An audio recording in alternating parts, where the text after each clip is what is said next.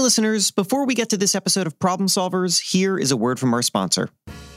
Where do you go when you want to create, manage, and grow your business online? Wix, the leading website creation platform. Create a site with designer made templates that can be customized for your business and looks great on all devices. Reach new audiences with intelligent SEO tools designed to get you found on search engines and manage it all from one place at home, at the office, or on the go. You'll never miss a thing when it comes to your business, so join over 200 million people already doing it and head over to wix.com to get started.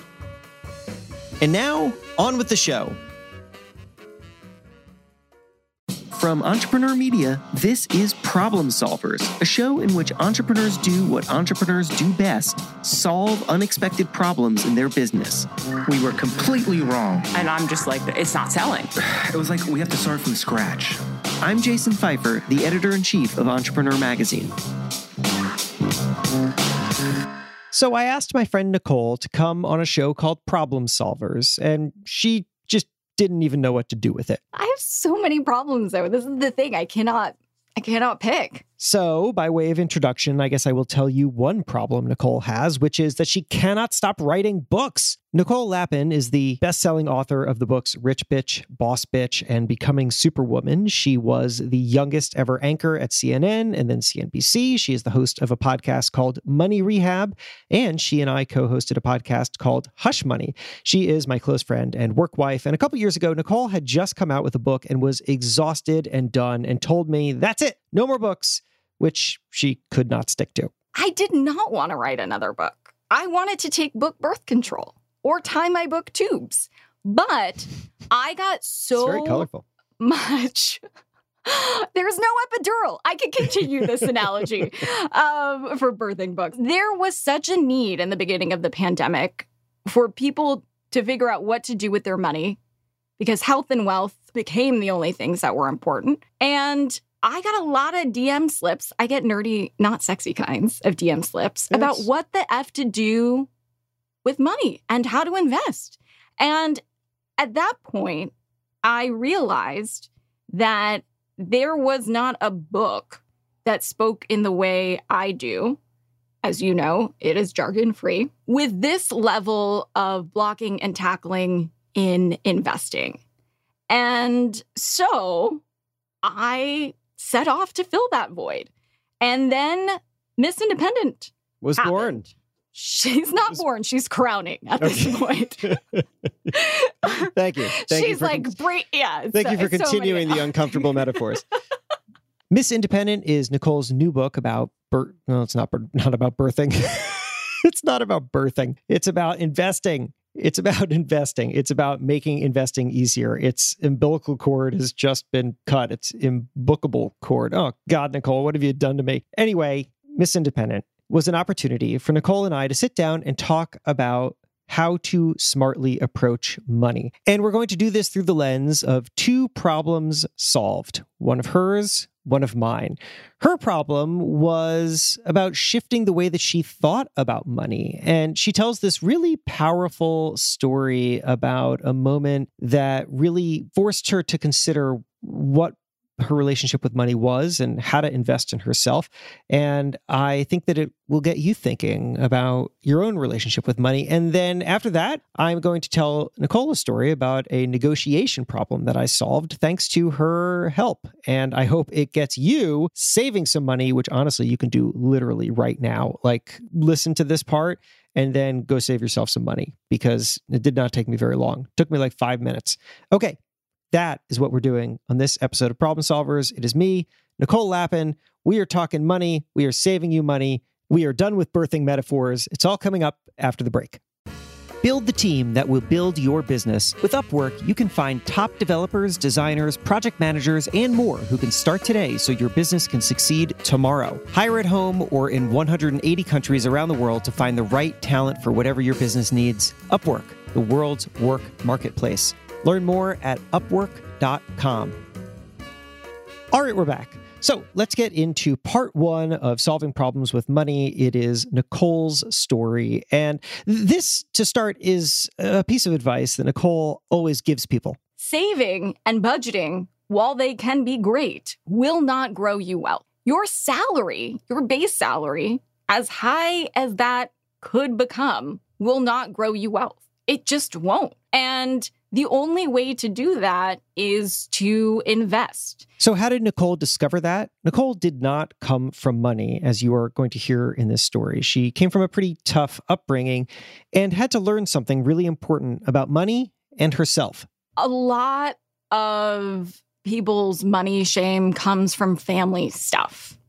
And you have to confront it just because, you know, my family situation is more extreme potentially than others. You know, I do talk in this book about bailing my mother out of jail using cash underneath the sink, behind the maxi pads. And these are things that obviously have shaped my view of money. Or your family, if you're like, whoa, that's not my situation, that's wild. You know, maybe your family clipped coupons and that's how you approach money and you come from a scarcity mentality or whatever. Or the flip side, maybe your parents hoarded, or maybe they spent frivolously and got into debt. I mean, all of that stuff has to do with how you approach money today. So, being bullied growing up was really impactful in ways that I didn't realize until I sort of dug in there to how I view and spend money. So, I did not have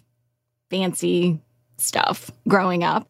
And I went to this school where, you know, the girls had, never forget, they had Doc Martens. And I thought that Doc Martens were most expensive, coolest shoe in the history of the world. And I had knockoff Doc Martens that were from Payless Shoe Source. And I had girls who called them Nurse Martens and laughed mm. and all of these things and wore these chunky Tiffany bracelets and gave them to each other. And I fantasized about the day that that could potentially be me. So, fast forward into my adult life, and I get a lot of emails, as you do, mm-hmm. from mm-hmm. important folks. None of them really give me pause. But I was at CNBC and doing the Today Show when I got an email on my Blackberry oh. from her. And I was I stopped in my tracks.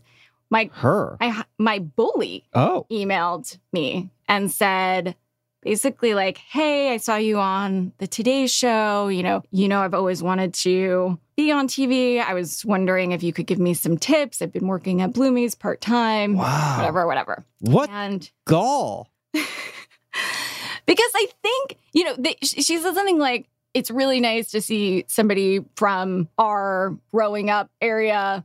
It's really nice to see somebody from our area, you know, do so well and things like that. And her story was not mine because I don't get intimidated by a lot of folks, but I was sweating. I was so nervous. And all of a sudden, I was transported back to this 12 year old girl who got bullied and made fun of. And I was there, like, just finished the Today Show or whatever. And I reverted back to that scared little girl. And what I ended up doing that I'm really proud of is that I hopped in a cab and I went uptown to the Tiffany store. And I went into the Tiffany store and I said, show me whatever this chunky sterling silver bracelet is. And I was like, I'm going to buy this fucking bracelet once and for all with my own money that I made for myself. And that's it. And, you know, I win. And then I see this bracelet that's $300 or something. And I say, you know what? No. So this ends up being the first stock that I buy is Tiffany stock. So instead, I get on the phone and I say, I want to buy TIF, which is uh, Tiffany stock, and whatever the price of the bracelets were, but I want to put that in that stock. At that point, mm-hmm. It was much lower than it is now, and I can buy bracelets to fill my entire hand with the money I made there. That is amazing. Wait a second. Okay, for, first of all, just the whole thing is wonderful, but there's a dangling thread here that has to be closed, which is did you respond to the girl? I did not. Huh. I think that's also quite satisfying. And by the way, not responding is a response. It is a response. I wonder if she understood it. I feel like if somebody bullies you and then reaches out later, there's some sort of weird disconnect happening in that person's brain where they either didn't understand that they were the bully or they don't care that they were the bully but who cares? I guess is really the bottom line here. Who cares? you are taking care of you. That's right. And yeah, clearly it didn't affect her in the way that it affected me. She has her own story. And I always felt like the greatest revenge was one of these mean girls like asking me for a job or I'll never forget what's crazy is that when some of those girls' names come up in conversation, one time just by a friend who I grew up with saying that this woman worked at a boutique in Beverly Hills, intellectually, I've done a gazillion things with my life. And I have not been intimidated talking to CEOs and heads of state and whatever. But these girls, it doesn't matter if she's working at a boutique wherever. And I, you know, just revert back to, you know, where that this time when everything felt more right? Mm-hmm. Like you're feeling these feelings for the first time. So I forgot what I ate for breakfast. I'm not even sure if I ate breakfast. My stomach is starting to growl right now, and I wonder if I ate at all today. And I still remember these girls' names and probably their phone numbers when we used to remember phone numbers. And you know, it's it's shaped me. A Yeah. lot of these, a lot of these stories about that you might not realize, like macro and microeconomic stories affect your financial story. So macroeconomic stories could be like growing up during the housing crisis and seeing, you know, my my father's house was foreclosed on. I'll never forget that day. But you could also have not personally been affected. You could have just sort of PTSD from the dot com bubble or the pandemic or whatever. Or you could have these microeconomic issues that have also left scars.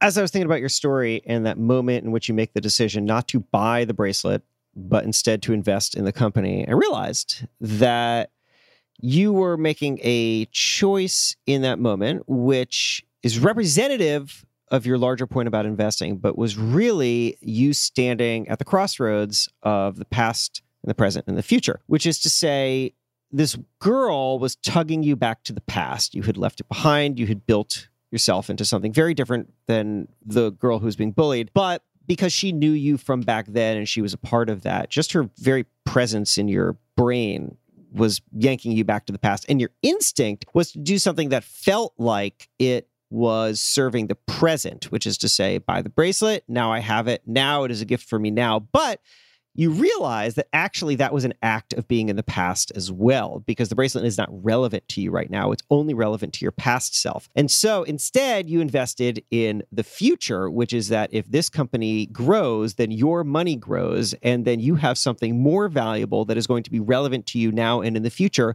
later. And that is what matters the most. And that is why you and I have been co-hosts and pals. And you and I don't wish this on many people, but yes, you you do get me. It is my better or worse. it is my burden to bear. But take us home by building off of that because the point that you're making about investing is that if you want to grow real wealth, it's not just about your salary, it's not just about what you earn now, it's about decisions that you make now that pay off later. And how should we be thinking about how we use what we have now to serve our future financially? You don't need a lot of money to make a lot of money. You need the most time possible. The way hmm. compound interest works, and it's such an amazing thing when when it works in your favor, like with investing. It's terrible when it works against you, like with credit card debt. Yeah. I think a lot of people have experienced that where they're you know part of the system they're not owners of the system and so taking control of that and having your money grow exponentially on itself while you're sleeping like while you're doing nothing. I don't look at stock charts all day. I just figure out a system and then i set it and forget it. And it's not super complicated. And in fact if you start with a little bit of money if i put $300 in or even earlier you know it could have grown more. But I wouldn't be putting more money in necessarily. The more time, the better. So, as far as I'm concerned, today is as good a day as any. Mm-hmm. And you're never as young as you are today. And if you think you're too old, you're just going to get older. There's a lot of ways of making us feel old.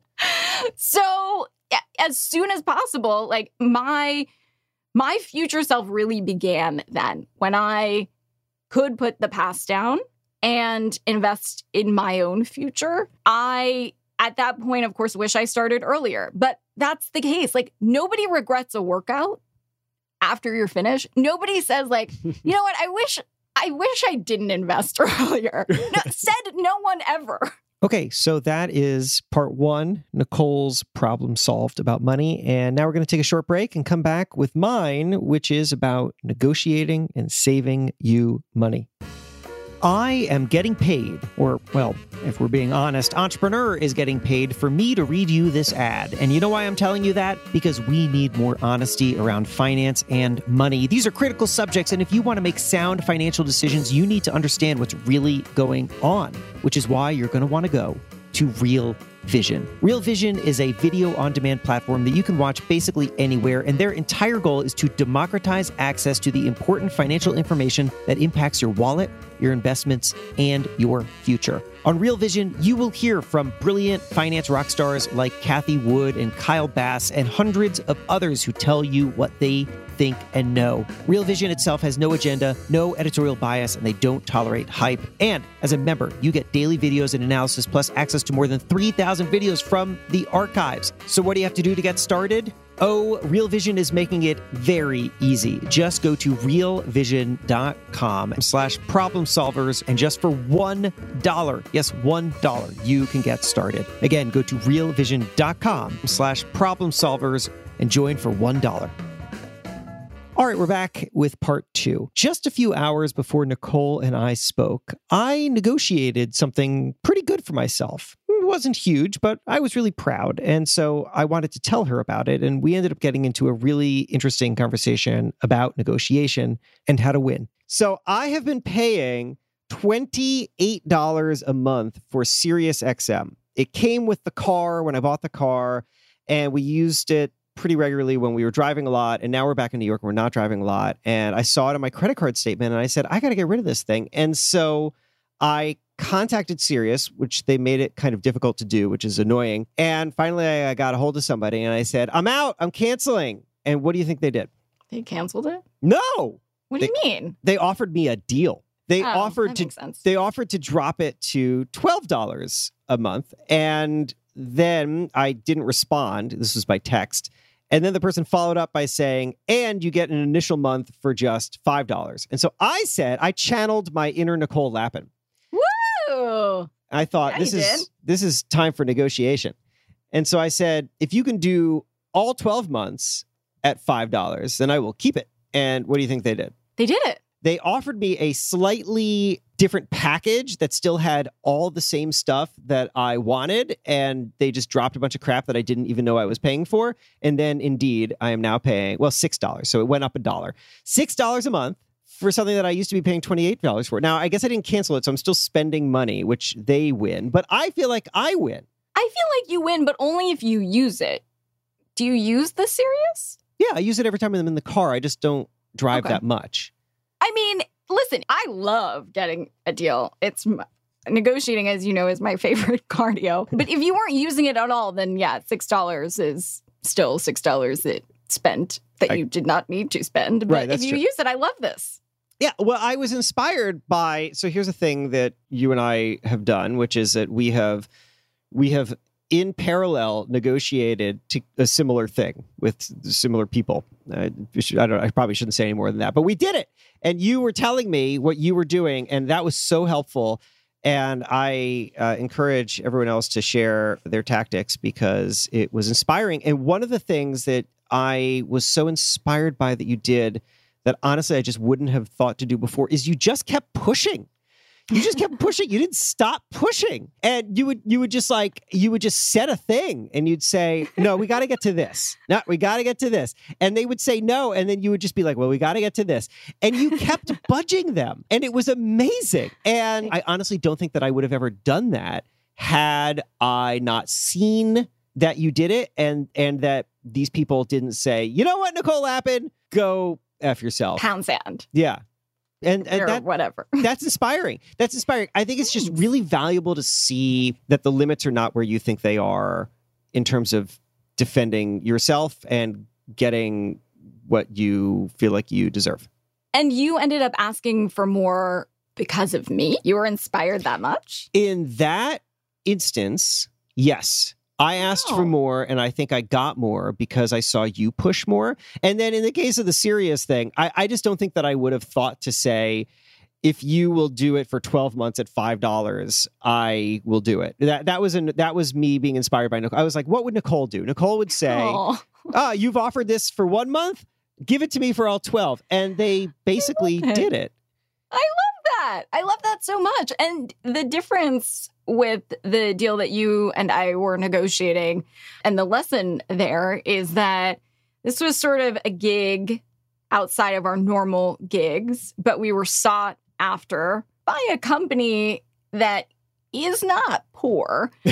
and there was this sort of recruiting process, and they had decided that you and I were great fits for this. And so, knowing that recruitment is really expensive. So, it would behoove them to pay more or give more than to start the process over. Oh, I hadn't thought about that. In doing so, you were getting an understanding of where they're coming from so that you could understand where your leverage is, right? Totally. I hadn't thought about that at all. And there was a time crunch. Right. They needed to get this done quickly. I feel like most people, when they're in a negotiation, they think that they have the lower hand. And what you have done is found the way in which to understand how you have the upper hand and therefore have more leverage in the situation than you might have, or somebody else, or me would have thought. And that is part of what empowers. You know what I like about that as I'm thinking through it is that what you're telling me is not just that you're like, ah, I just got to go for it. Ah, I'm just going to ask for a bunch of stuff. Instead, you actually had thought through what both sides are bringing to the table. And so what you were asking for wasn't just some like crazy, I'm just going to put it there and keep pushing. But instead, it was a reasonable calculation of where they could probably end up based on the limitations that they were working with.